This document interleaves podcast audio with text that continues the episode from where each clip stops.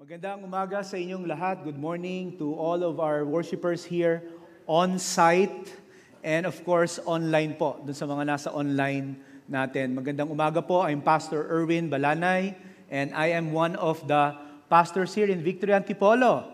Ah, kahit po hindi ko nakikita yung inyong mga mukha dun sa mga nasa on-site, I'm sure kayo po ay nakangiti. Ganon din po yung mga nasa online. No?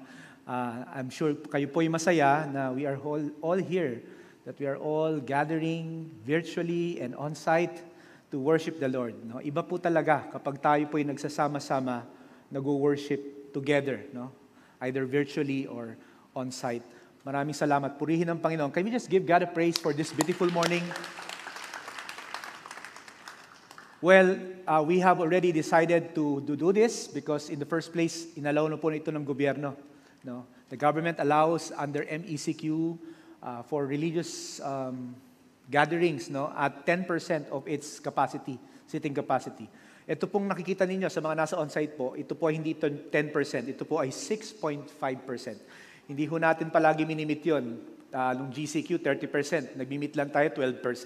So imagine that. No? This is a 930 sitting capacity, uh, but uh, nasa 60 lang ho tayo ngayon. So mapapansin nyo, uh, talagang ina-ensure po natin na tayong lahat ay safe. And my request, and our request lang po sa inyo, as much as possible, wag nating tatanggalin yung ating mask at saka face shield. Pero I'm sure kapag yan po ay hindi natin ginawa, uh, hindi naman po ako scientista, pero karamihan po kasi diba na nagkakahawan kapag kumakain together, o kaya talagang nasa loob kayo ng isang room na maliit, tapos tinatanggal niyo yung mask and face shield. So yan po yung ating iiwasan. Now, we are continuing in this series called uh, Trustworthy. Everybody say trustworthy. Okay. Ang ating Panginoon ay trustworthy. Ma, ang kanya pong wisdom, ang kanyang power, okay, ang kanyang character lalo na. For me, more than anything, yung character ng Diyos ay trustworthy. Di ba? Kahit yung isang tao, napakalakas, napakatalino, pero kapag yung kanyang character ay flawed, di ba? Hindi yan mapagkatiwalaan. Pero kapag yung isang tao, yung kanyang character ay uh, mapagkakatiwalaan mo, di ba? Uh, ikaw ay mapapayapa. Tama po ba ako? No? And ang ating Panginoon ay talaga namang lahat ng yun ay nasa Kanya. No, mapagkakatiwalaan natin ang Kanyang power. We can trust or rely on His power, on His wisdom, especially with His character. So ito po yung tinitingnan natin dito. As God's covenant people, tayo po ay nasa isang covenant na tinatawag. If you have surrendered your life to the Lord Jesus Christ as your Lord and Savior, Okay? Tulad nila Aaron and Ske, kilala ko sila personally, no? They just recently attended our Victory Weekend. Although matagal-tagal na rin sila nag-church. Pero finally, they have decided to really surrender everything to God. Sa mga taong tulad nila at sa kanyo po, hindi ko po kayo masyado kilala at lahat, pero I'm sure the reason you're here because you have a personal relationship with God and even those who are online. The reason why you are here, I hope, not just to fulfill your religious obligations, but because you have a relationship, covenant relationship with our Lord Jesus Christ as your Lord and Savior. And if, if kung buhay mo ay ganyan, ibig sabihin meron kang covenant. You're in a covenant relationship with God. And makikita natin dito sa book of Isaiah, yung mga tao na pinili niya, may covenant relationship ang Diyos, ay iniingatan niya. At ang maganda rito, yung nag-iingat sa kanilang Diyos ay trustworthy. So ito po titingnan natin kung gaano ka-trustworthy ang ating Panginoon dito sa ating series. And this morning, okay, maganda, napakaganda po ng ating pag-uusapan. I'm excited. Ang pag-uusapan po natin ay the great plan of God to save us all. Okay? The great plan of God ang, ang napakalaking plano ng Panginoon sa ating buhay. Hindi po kami nag-usap kanina ni Pastor Rodel, pero he mentioned something about that. Sabi niya kanina, tinanong niya kayo, naniniwala ba kayo na may magandang plano ang, ang Diyos sa buhay niyo? Hindi po kami nag-uusap. Okay, hindi po niya alam kung ano yung magiging tact ko o atake ko dito sa, sa ating message, pero nakikita niyo po yung Holy Spirit, talagang ito yung nais niyang pag-usapan natin. No? And uh, yan po ang ating pag-uusapan. And uh, alam niyo po, may plano. Malaki ang plano ng Panginoon sa atin, sa buhay natin, maniwalat kayo sa hindi. Okay? Uh, napalaki ng plano ng Diyos. Nais ng Panginoon na tayo siyempre maligtas, balang araw, makasama niya habang buhay. But I believe God's plan for us is not only uh, for us to be saved, to spend eternity with Him, but even while we are still here on earth. Ang plano ng Diyos na yan, na tayo iligtas sa pang-araw-araw na buhay, sa ating mga pangangailangan, sa ating mga gustong gawin sa buhay, ay nangyayari na. Okay, yan po ay unti-unti nangyayari, ginagabayan tayo ng Diyos, pinagpapala tayo ng Diyos. Ah, yan po ay maaasahan natin sa Panginoon. Yung kanyang plano ay mananaig.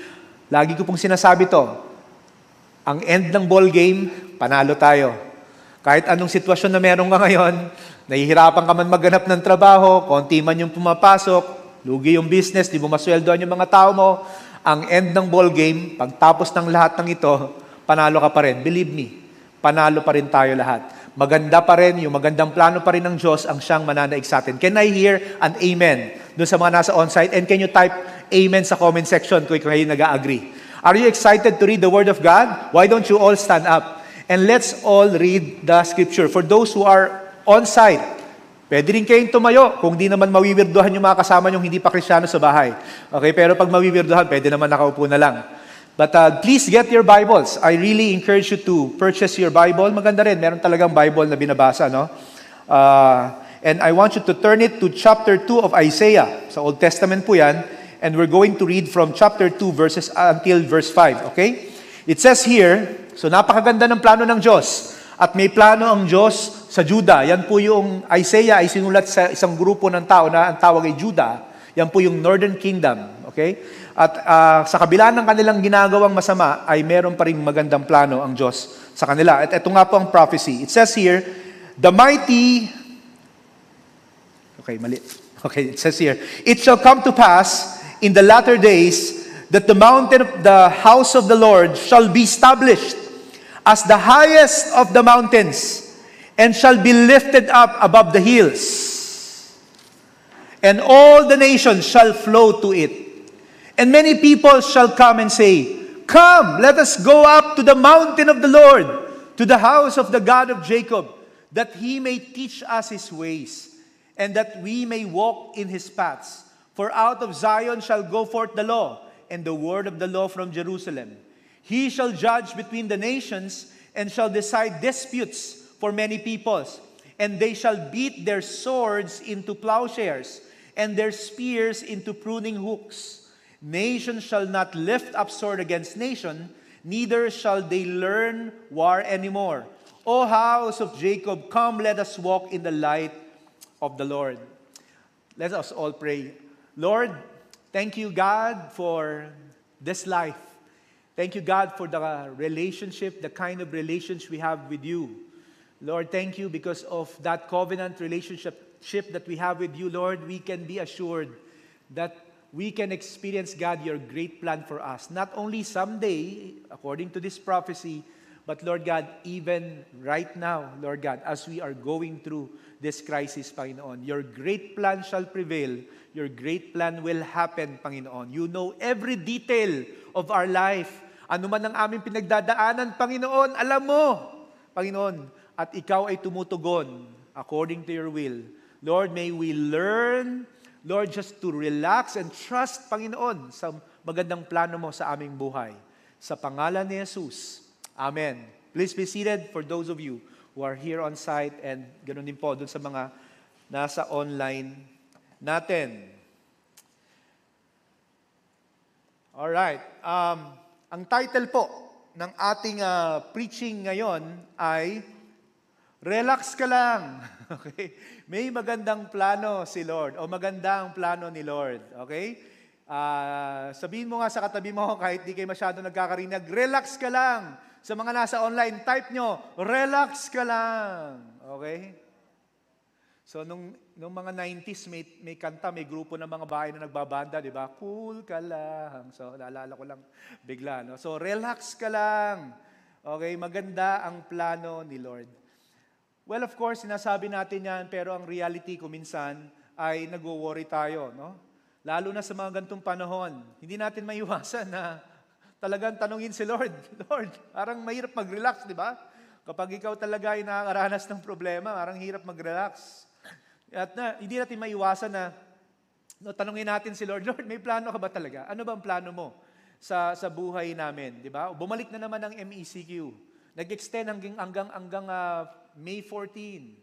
Yung iba sa inyo, gustong-gusto nyo yan. Pero marami po mga tao hindi nila gusto yan. Alam nyo po ba bakit?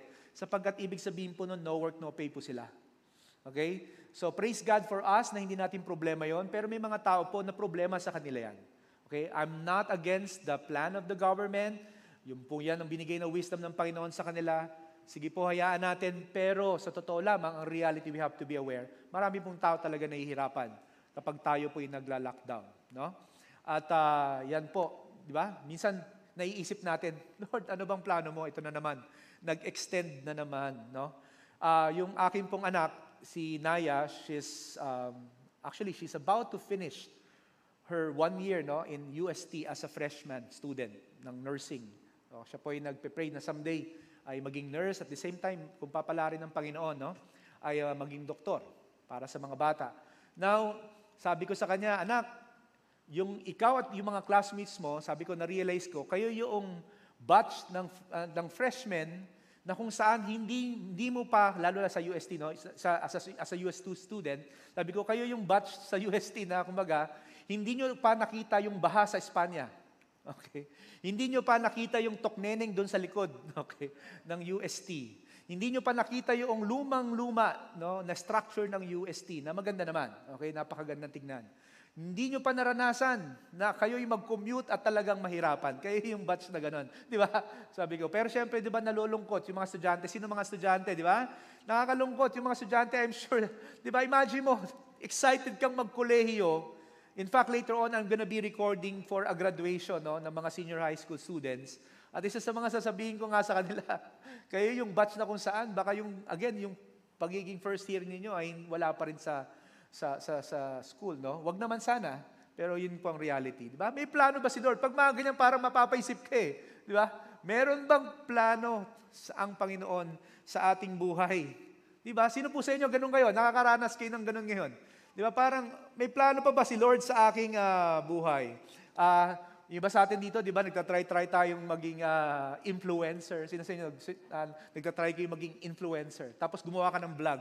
Tapos, di ba, after six months, 10 views pa rin, di ba? 10 views lang yung nanonood, nanood nung ginawa mong vlog. Pero yung iba, pinapanood mo, walang kwenta yung binablog, 100,000 views. Hindi ba't nakaka-frustrate pag ganon? Lord, word ni God yung sinasabi ko. Itong mga to, suntukan lang ang sinasabi. Nagsuntukan sila pagkatapos maglaro ng basketball. 100,000 views. Kilala mo yun, di ba? Kilala ni Ronnie yun. Pinapanood mo yung Ronnie, huwag kang mahiya. Pero, di ba nakaka-frustrate? Minsan hindi natin ma, ma, hindi natin maiwasang i-compare yung sarili natin kapag nag-worry na tayo. May plano ba talaga si Lord sa buhay ko? Di ba? Lord, tinitingnan mo yung, tinit, minsan tinitingnan natin yung buhay natin, no? may plano ba ang Panginoon sa atin? Uh, last night, I was watching the news. Grabe sa Israel, nagpa-party-party na sila sa Europe, nagpa-party-party na. Ni tayo ni magpapagupit ng buhok tsaka manicure, kinakabahan tayong pumunta sa... Di ba? E pag mga ganyan talaga mapapaisip ka, Lord. May plano ka ba talaga sa buhay namin? Nasa na ang plano mo, Panginoon, sa buhay namin? Uh, sino sa inyo dito, slasher kayo trabaho nyo? Alam niyo yung slasher? Yung ta- iba, ang dami yung roles. Dati isa lang focus ka. Kami dito sa church po, slashers talaga. Name it, no? Isang staff natin, tatlo. Okay? Ayaw ko yun. Kung ako lang masusunod, di ba? Isa-isang trabaho lang. Pero wala eh. And maybe some of you, you're like that and you're praying, Lord, kailan ba yung organization namin makakaangat, makakabangon sa krisis na to? Para nang sa ganun, bumalik naman yung dati namin buhay. No, na isa lang yung ginagawa, focus lang. And sometimes, you know, because of these things, di ba, napapaisip talaga tayo kung may plano ba talaga ang Panginoon sa atin. You know, yung ating binasang passage, ang context niyan ay yung great plan ng Panginoon. Hindi lamang sa Juda, kundi sa lahat ng tao. Okay, yun po yung binasa natin. It's a prophecy about the great plan of God. Hindi ko alam kung masya, naintindihan yung binasa natin kanina. Hindi ko, hindi ko kayo ma-blame sapagkat ang Isaiah, kapag hindi mo binasa ng paulit-ulit, mahirap talaga intindihin. Even for us preachers, ang hirap siyang i-preach, no? Mahirap siya. Kailangan mo talaga mag-invest ng maraming panahon para pag-aralan yung konteksto, yung mga sinasabi. Kasi nga, ito yung isang propesya, prophecy. No? So kailangan pag, marami kang dapat i-consider pag-aralan. Pero in a nutshell, I just want to let you know na yung ating binasa, chapter 2, verses 2 to 5, ay ito po ay isang uh, vision na pinakita kay Isaiah at pinraphesy niya. Ito po ay vision ng mangyari pag dumating na si Jesus. Ito po yung nakalagay sa Revelations. Darating si Jesus someday, okay? pero hindi na para ipako sa krus. Siya'y darating para husgahan ng mga tao. Okay? Siya'y may dalang sword na. Yun ang itsura. Nakakabayo, hindi na sa donkey. No? Nakakabayo at may sword at sisingilin na niya ang mga taong may pagkakautang at lumaspat at hindi sumusunod sa Panginoon, i-judge na niya balang araw. No? Yun po ang ating paniniwala. At at least pag binasa mo na ng literal yung sa Revelations, ang sinasabi doon, parang sinasabi, merong seven years of tribulation. Yung iba sinasabi, baka ito na yon. Kaya di ba, ayaw nung iba magpa-vaccine kasi baka daw yung vaccine niya na yung 666. No? May codes na na sina, pinapasok sa iyo. Ako na po magsasabi sa inyo, hindi po tayo naniniwala doon. Okay? Hindi po yon. Ay, naniniwala po ako na hindi po yan.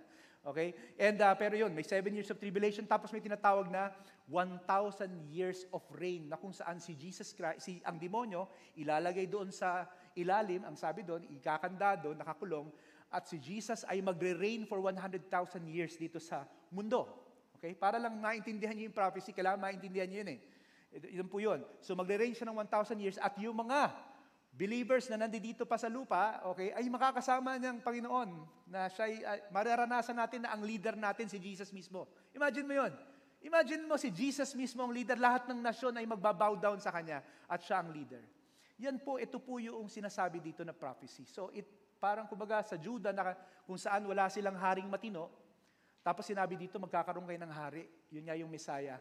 Uh, at uh, ito, siya'y maghahari at siya'y magiging, uh, dinescribe dito sa ating passage, siya ng ating papaliwanag sa inyo.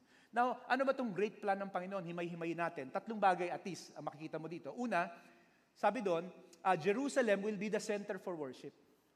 So, doon daw sa millennial reign ng Panginoon, yan ang pinaniwalaan natin, yan yon yung vision na yan, ayun yung sa Revelations na sinasabi, ay yung center ng worship ay matatagpuan doon sa Jerusalem. Ibig sabihin, doon mag-enthroned si Jesus for 1,000 years. No? This is not heaven yet. We're not talking about heaven yet. This is here on earth, sa Jerusalem. At doon siya ay maghahari. Okay? At doon, pupunta ang mga tao para mag-worship. Now, syempre, alam naman natin na maliit lang naman yung temple doon. Di ba? At uh, kung buong mundo pupunta doon, papaano? Linggo-linggo pupunta doon. So, hindi natin alam. Okay? So, ini-imagine ko rin kung ano, paano mangyayari yun. O, baka siguro naka-live stream din. I'm not sure. Okay? I'm not very sure. Wala yung sa Bible. Pero sabi lang doon, mababasa natin na Jerusalem will be the center of worship. Anong sabi dyan? Basahin natin. Medyo maliit yata yung text. It shall come to pass in the latter days that the mountain of the house of the Lord shall be established as the highest of the mountains and shall be lifted up above the hills and all the nations shall flow to it and many people shall come and say, Come, let us go up to the mountain of the Lord, to the house of the God of Jacob, that he may teach us his ways, and that we may walk in his paths. For out of Zion shall go forth the law and the word of the Lord from Jerusalem. Okay, so Jerusalem. Kaya sinabi natin, Jerusalem yung lugar. At sabi doon, lahat daw ay aakyat doon para mag-worship doon sa Messiah. Yung prophecy is about the Messiah, si Jesus. Okay? Kaya pag binasa mo yung Revelations, pag connect mo, yan po yung sinasabi natin. So lahat pupunta doon at mag-worship kay Jesus.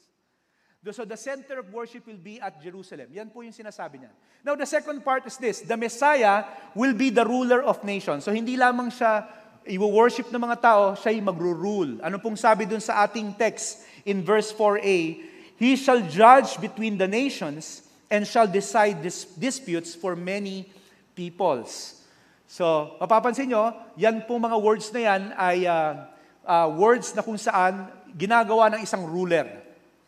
Uh, siya po, lahat ng bansa ay may mga ruler pa rin, ma'am, uh, I believe, no? Pero, ang, ang diferensya, ang ultimate ruler si Jesus. In fact, yun naman talaga ang gusto nating mangyari kahit ngayon pa lang eh.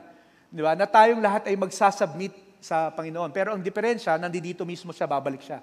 At siya'y magro-rule sa atin.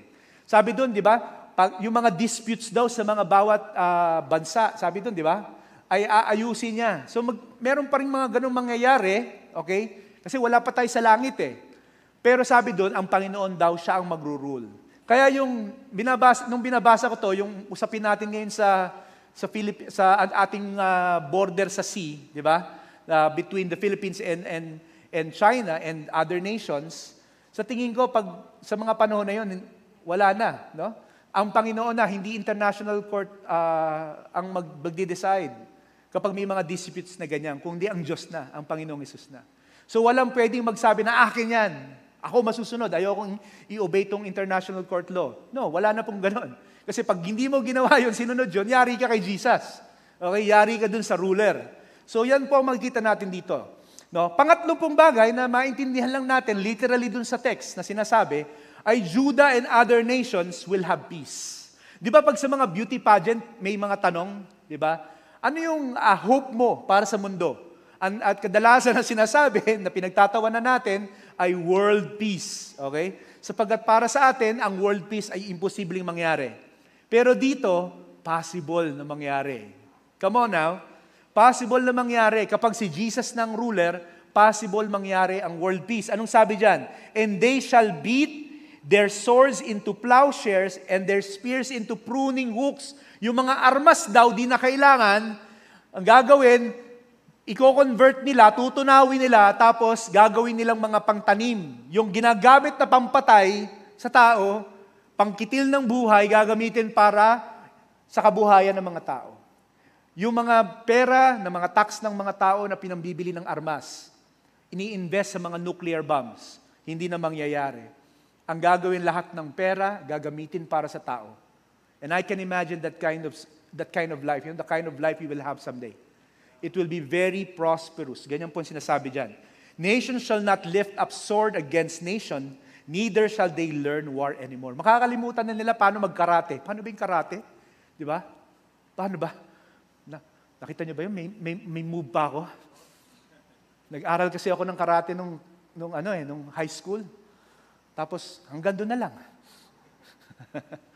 So ganun po, wala na po, makakalimutan na nila yung pakikipag-away, makakalimutan na nila yung war, wala nang, meron ng world peace na tinatawag. So, Jerusalem will be the center of worship. Naintindihan niyo po yon? Lahat ang gustong i-worship si Jesus lang, wala nang ibang Diyos. Sabi nila, punta tayo doon sa Jerusalem at makinig tayo. Sabi doon, di ba, they will, their desire will, will only be to listen from Jesus. Wala na po, I believe, hindi na po ako magpipreach someday. Kung buhay pa ako ng mga panahon na yun. You will not come to Antipolo to listen to a pastor like me. But you will just listen to Jesus sapagkat si Jesus mismo ang magsasalita na. Di ba? So napakaganda po nun. Yun pong sinasabi dito. And siya ang mag- magiging pinuno. So wala nang mga away-away sa social media. Wala nang mga comment-comment. Bakit? Sapagkat itong leader nito ay isang magiging magaling na leader, matuwid na leader, maayos na leader. Hindi lamang yon, wala nang mag-aaway-away, wala nang wars. There will be world peace. Lahat ng mga tao, yung kanilang mga armas, gagamitin nila para sa kabuhayan ng mga tao. And that's why in verse 5, yung last verse, this is the reason bakit sabi ng Panginoon sa kanila, walk in the light. Sabi niya, sabi niya sa Judah, napakaganda ng plano ng Diyos. So wag na kayong mag-worry. Whatever happens, marami kayong pagdadaanan kasi alam niyo po, pagkatapos ito, marami silang pagdadaanan. Sila sasakupin ng Assyrian Empire, sila sasakupin ng Babylonian Empire, masisira ang Jerusalem, masisira ang... Imagine yan, kasi ngayon naki, alam na natin ang end ng story eh. Di ba? Pero nasan ba ang Israel ngayon? Hindi ba dahil kahit na hindi sila naniniwala kay Jesus, sila si isang pinakanaunang natapos na mag-vaccine? I don't know with you, I don't want to spiritualize things, pero with what I'm seeing, it looks like in, in spite of their I mean, if, in spite of the unfaithfulness of many people because they don't believe in the Messiah, and yet we can see here Yahweh, God fulfilling His covenant with them, just showing to the entire world that this is the kind of God I am. Are you here with me? Mapapansin mo, makikita mo, merong favor. Kaya naman tayo, relax lang. Kahit anong pinagdadaanan mo sa totoo lamang, if you are in a covenant relationship with God, sabi nga ni Paul, everything will work for the good of those who are called according to His purpose.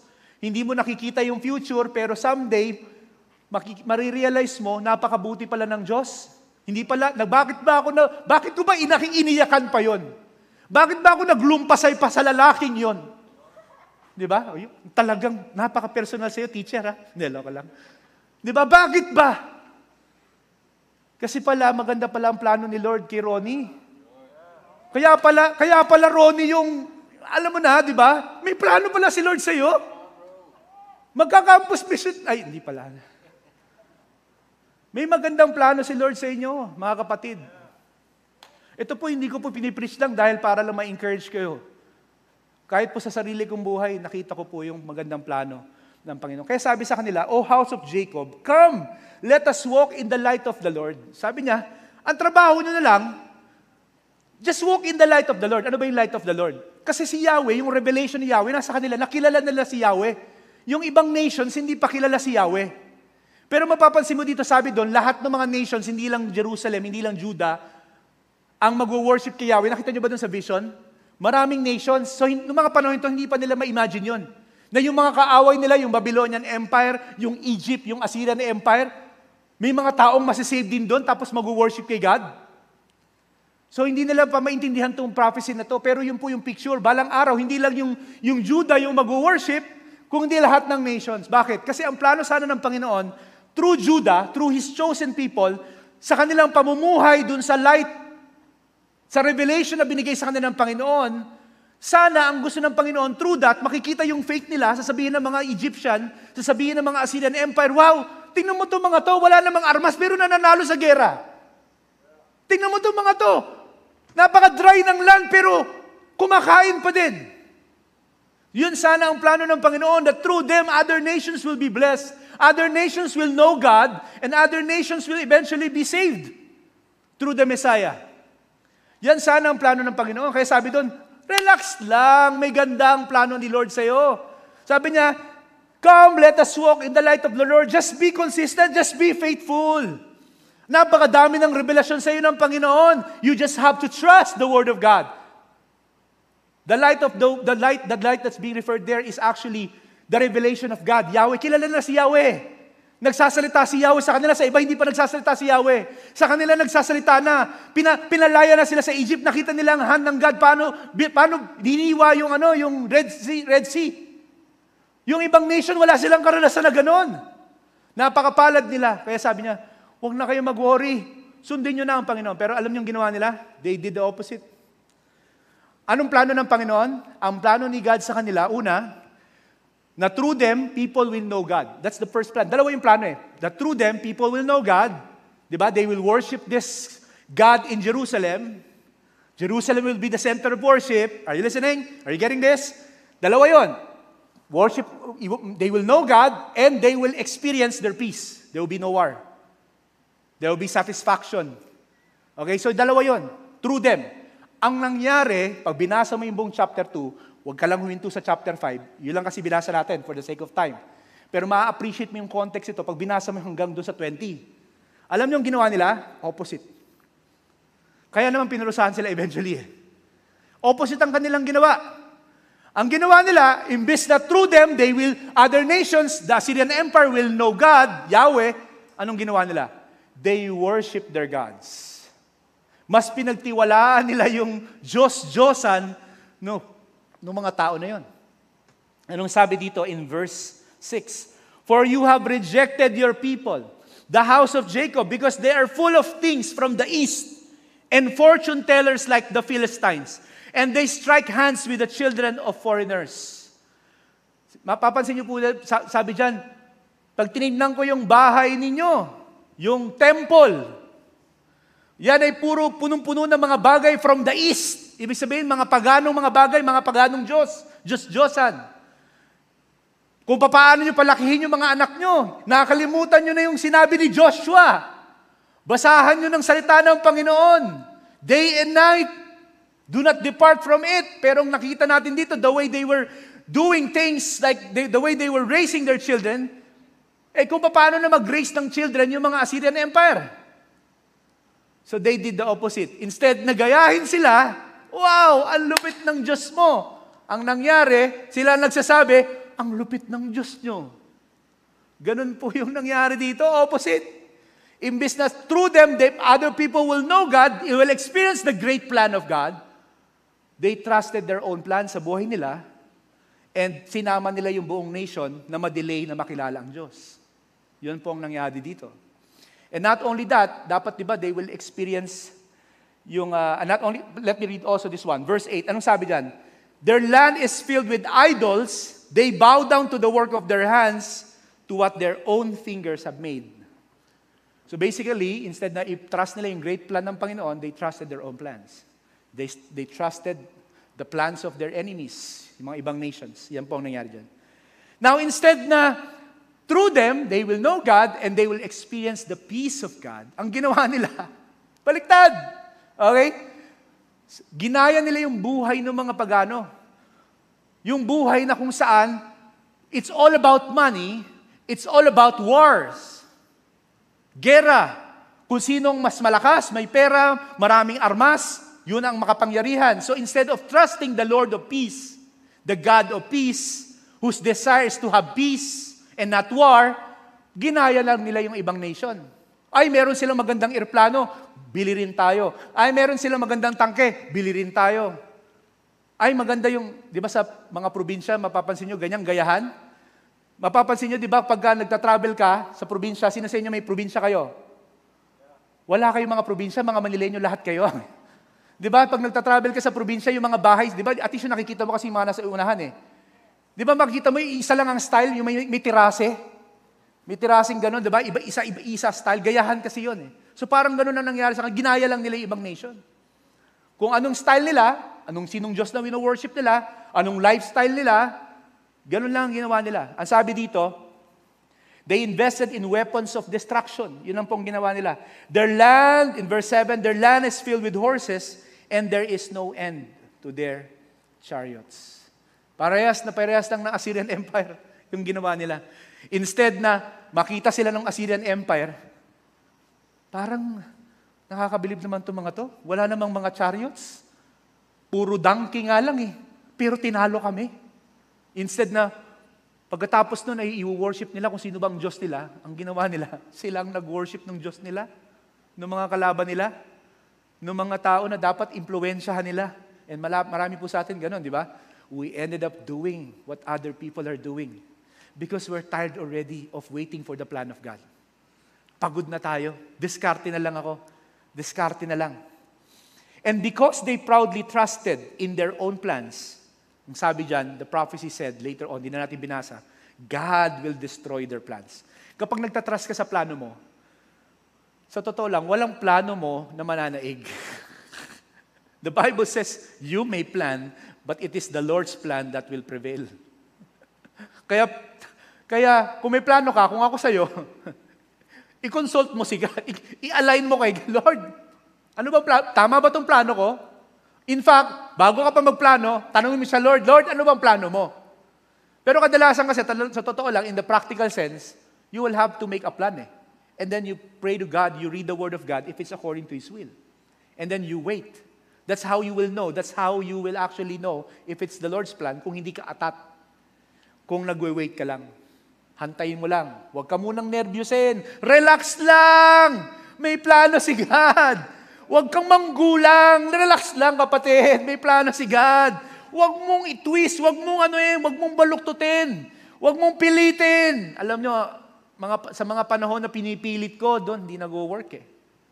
Pero when I learn just to trust God's plan, alam mo yung pagtiwalaan yung Diyos kong si Yahweh, just walk in the light, knowing that whatever happens, kung mag, magpumalya man ako ng pag-unawa sa plano niya, alam ko, at the end of the ball game, panalo pa rin kami dito.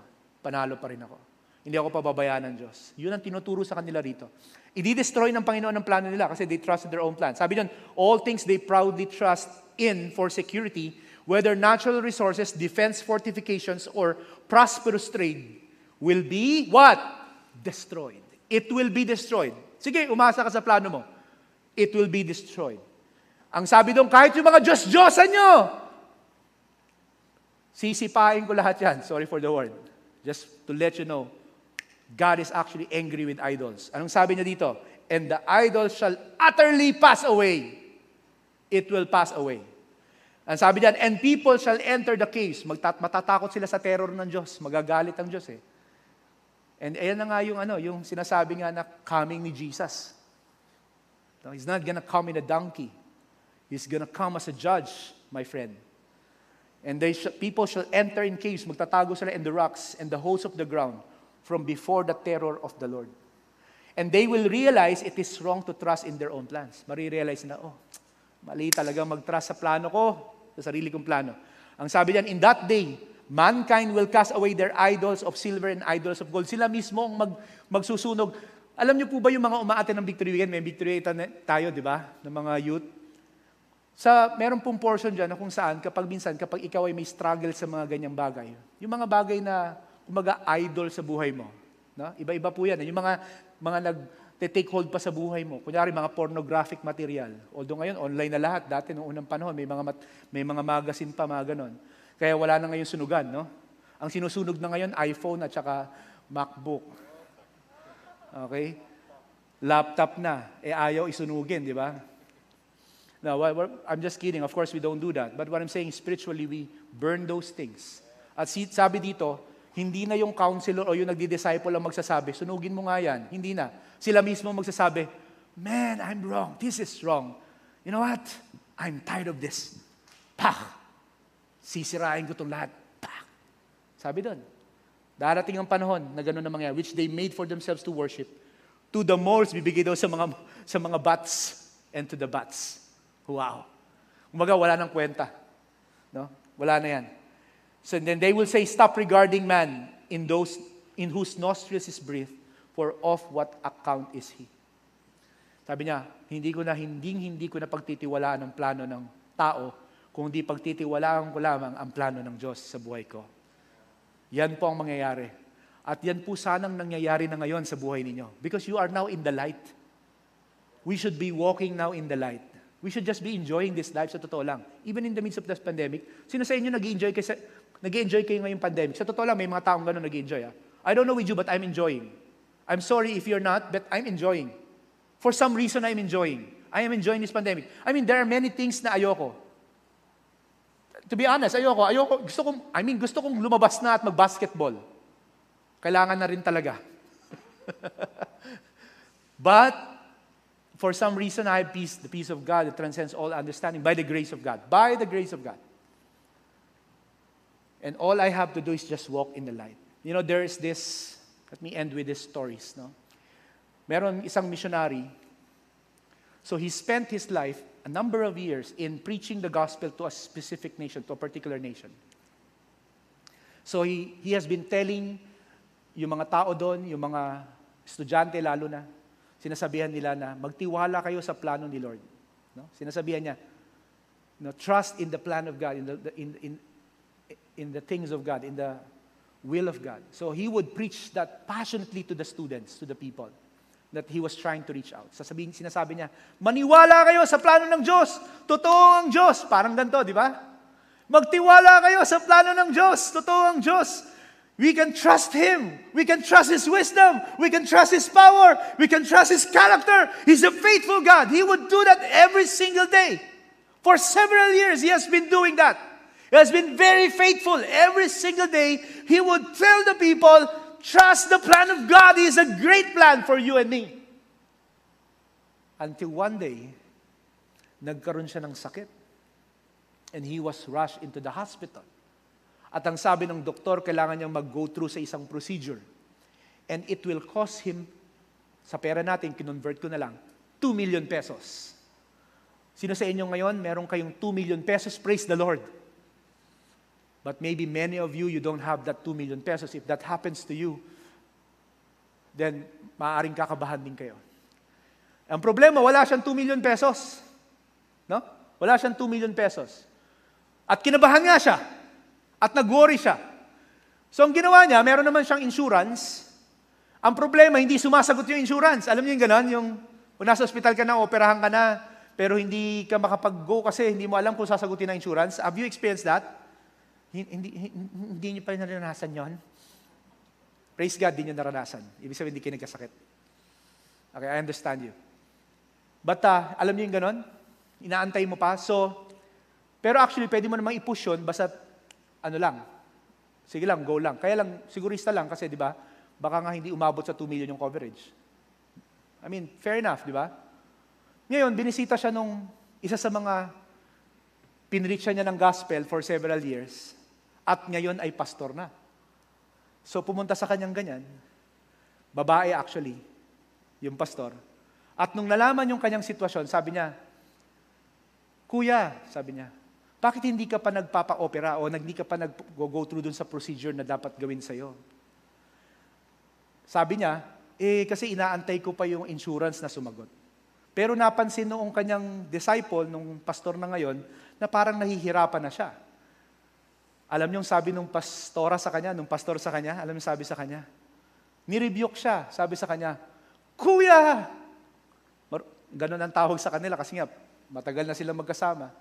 Kuya, sabi niya, remember, you have been telling us to trust the plan of God, that He is trustworthy, that we can depend on Him whatever our situation is. How come you can trust Him with your soul, with your salvation, and you cannot trust Him with your 2 million pesos? How can you trust? Hindi ganun yung pagkakasabi niya, ako lang yan. Para lang tumago sa puso niyo. How can you trust God with your salvation, with your eternal life, and you can trust Him with your situation right now? Hindi ko maintindihan. Please under, let me help you understand. Tama siya. Tama siya. You have been telling us that this God is trustworthy. That this God has a great plan for us. That He wants us, He wants to save us. He wants us to give us a new life, an eternal life. And how come you can trust Him with 2 million pesos? In fact, may insurance ka. Whatever happens, there will be, something that will be covered. How can you not trust Him with the remaining amount that might, that probably the insurance will not be able to provide, to cover? And that's very true to not only to him. I'm not trying to belittle it, the faith of that missionary. That's actually very true to many of us. We're all guilty of that. We're just like him. I'm just like him at times. And you are just like him, I believe, at times. We forget that the plan of God is really, really, really, really, really great. Malaki ang plano ng Panginoon sa atin. Alam nyo, 25 years ago, let me put it this way. I, put, I, I, 25 years ago, I didn't know I will have a growing relationship with Jesus. I mean, 25 years ago. I, I didn't know. I was doing something else, away from God. 25 years ago, I didn't know. If babalik tayo sa, babalik tayo sa 25 years ago, hindi ko alam na tatayo ako dito, tapos magpipreach ako sa online sa mga tao. mag encourage ako sa gitna ng pandemic. Wala yun sa, hindi ko alam yun na mangyayari yun. 23 years ago, I didn't know I will become a pastor. 23 years ago, I didn't know that I will become a pastor. Akala ko magiging rocker ako. Nagbabanda-banda ako nung dati, tumutugtog kami sa Club Dread. Alam niyo yung Club Dread? Nung 90s. 20 years ago, I didn't know I will meet the love of my life, Donna, who is watching right now. Sigurado inaasar siya ng mga anak ko ngayon. 18 years ago, I didn't know I will be a father to two lovely daughters. At tinitignan ko ngayon, sobrang thankful ako sa pandemic. Nakikita ko sila araw-araw. Nakikita ko pumapasok sa school. Kasi online eh. Hindi, mababait yung mga anak ko. Naririnig ko yung discussion nila sa school. Nakikita ko kung gaano kalupit yung mga anak ko. Yung panganay ko, pag nag-present, I mean, hindi ako ganun mag-present dati. Sabi ko, kanino mana to? Ang lupit eh. Yung anak ko, paano mag-organize ng oras niya? Yun parang mana sa akin. Hindi, ako lang. Parang, gabi mag-organize ng, tapos may pinapagawang video yung church. Pag pinakonsult niya sa akin, kala mo, kala mo professional na video, ano yun, ano yun, video editor, yan yung creative director, 15 years old. Kaya sabi ko, I took the opportunity to encourage him. Man, I'm impressed with you. Sabi ko, ba't nandiyan yung text sa gitna? Eh dad, kasi pag nilagay mo yan sa baba, Facebook yan, Diyan sila nakatingin, ang dami na nang titignan. Sabi ko, wow, paano mo nalaman yon? I did the research. Wow! Wow! And I'm just thankful to God, nakikita ko yon. Pero dati hindi ko naman alam, magkakaanak ako. Hindi ko nga alam magkakaasawa ko eh. Di ba? Hindi ko alam may magtatras sa akin. Sakto lang naman ang itsura ko. Hindi ako sing pogi nila Pastor Nono at Pastor Gab. 15 years ago, I didn't know I will become a missionary. Nung pagpunta ko nga sa Laos noon, hindi ko alam makapag-plant kami ng church eh. Ayaw makinig ng mga tao. There is, there, there's restriction. Pero after five years, by the grace of God, we were able to plant a church. I didn't know how it happened.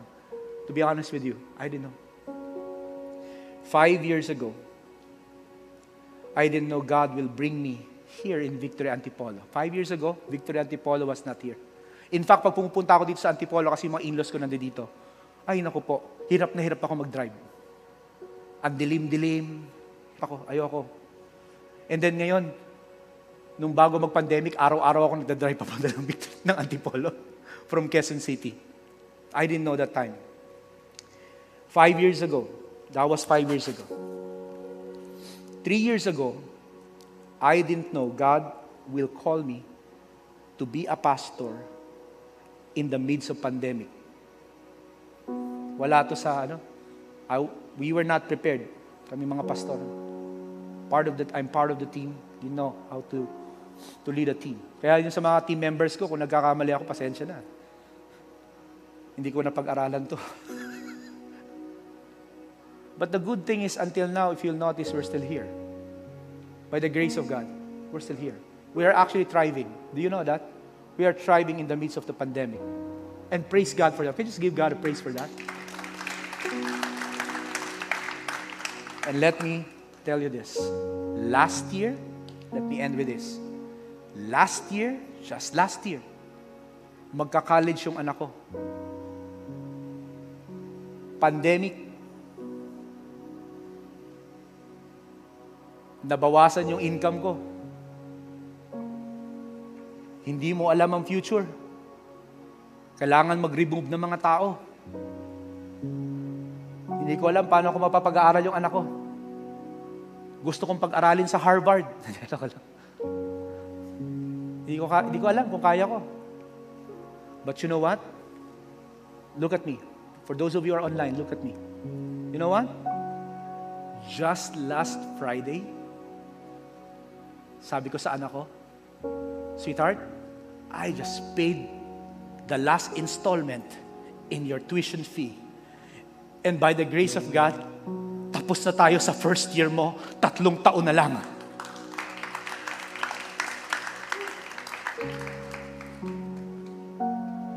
Ko alam nung nagsimula yon kung kakayanin ko.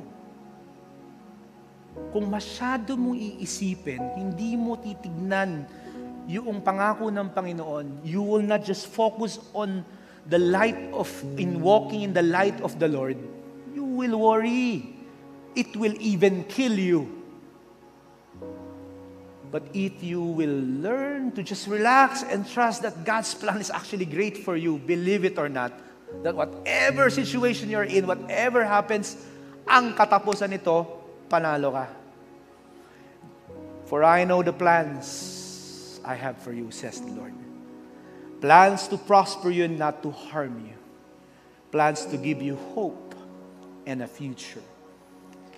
Maging secure ka. Mga kapatid, maging secure ka sa magandang plano ng Diyos sa buhay mo. If there's one thing I want you to all bring home with you is that. Maging secure tayo na may magandang plano ang Panginoon sa bawat isa sa atin. And I'm telling you, I'm not just preaching the Word of God, I have seen the Word of God with my own eyes.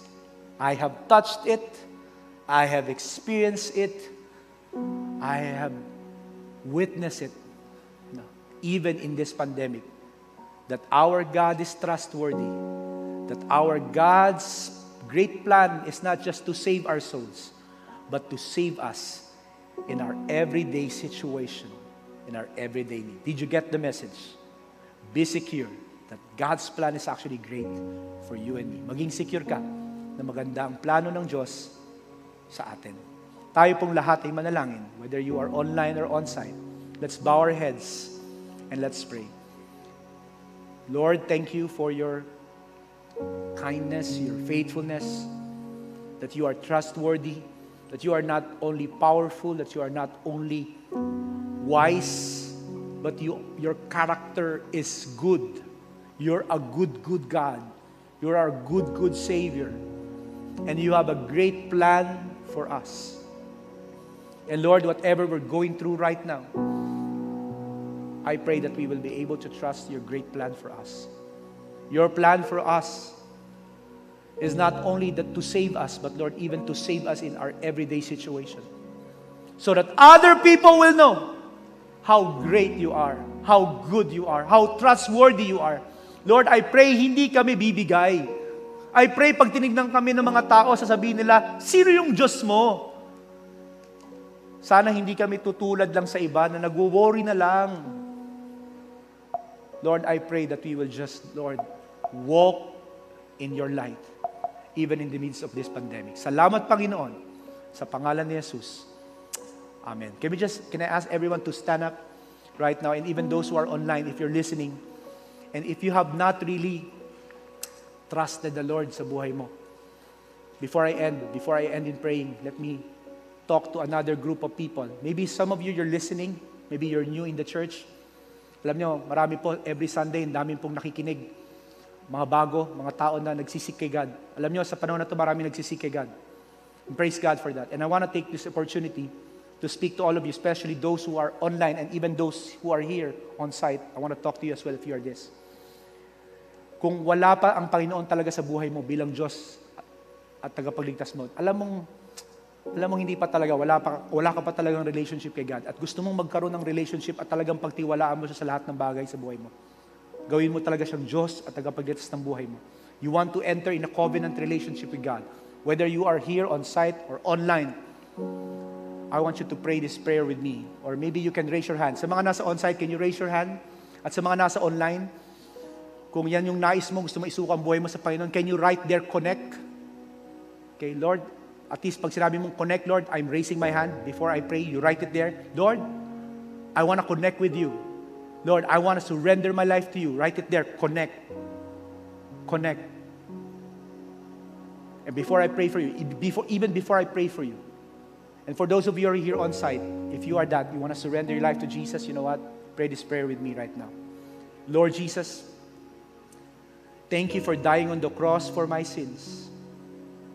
Patawarin mo ako, Panginoon, sa lahat ng aking mga kasalanan. Mula sa araw na ito, tinatalikuran ko ang aking kasalanan. And Lord, I am embracing the new life that you're offering me right now. Be the Lord and Savior of my life. Transform me from inside out. From this day forward. Salamat, Panginoon. Nais ko pong tanggapin ang walang hanggang buhay na binibigay mo sa akin ngayon as a free gift. And Lord, mula sa araw na to, nais kong paglingkuran ka Salamat sa Panginoon. Sa pangalan ni Jesus, Amen. Amen. Can we just give God a praise for that? Doon sa mga nanalangin po, maaaring hindi mo na lang tinaas yung kami mo kasi nahihiya ka. You know what? You can approach me after the service. Huwag kang mahiya. We can pray for you and I can guide you in the next step. And for those of you who are online, again, right connect there if you pray that prayer. Kung, kumbaga parang tinaas mo yung kamay mo, nag-pray ka, nais mong sinurrender mo yung buhay mo sa Diyos, gusto namin kasi, ba't namin pinapagawa yon? Kasi gusto namin na mag-guide ka sa next step. We will be calling you and we will be helping you in the next step as you desire to grow your faith with the Lord. Now, let me close in prayer. Can, can I ask everyone, whether online or on-site, to raise their hands, both of our hands, as a sign of surrender. May the Lord bless you and keep you. May the Lord show His face shine upon you and be gracious unto you. And may the Lord lift up his countenance upon you and give you peace now and forevermore. All God's people say, Amen. Amen. Come on, let's give God a praise. This is a beautiful day. God has a great plan for you.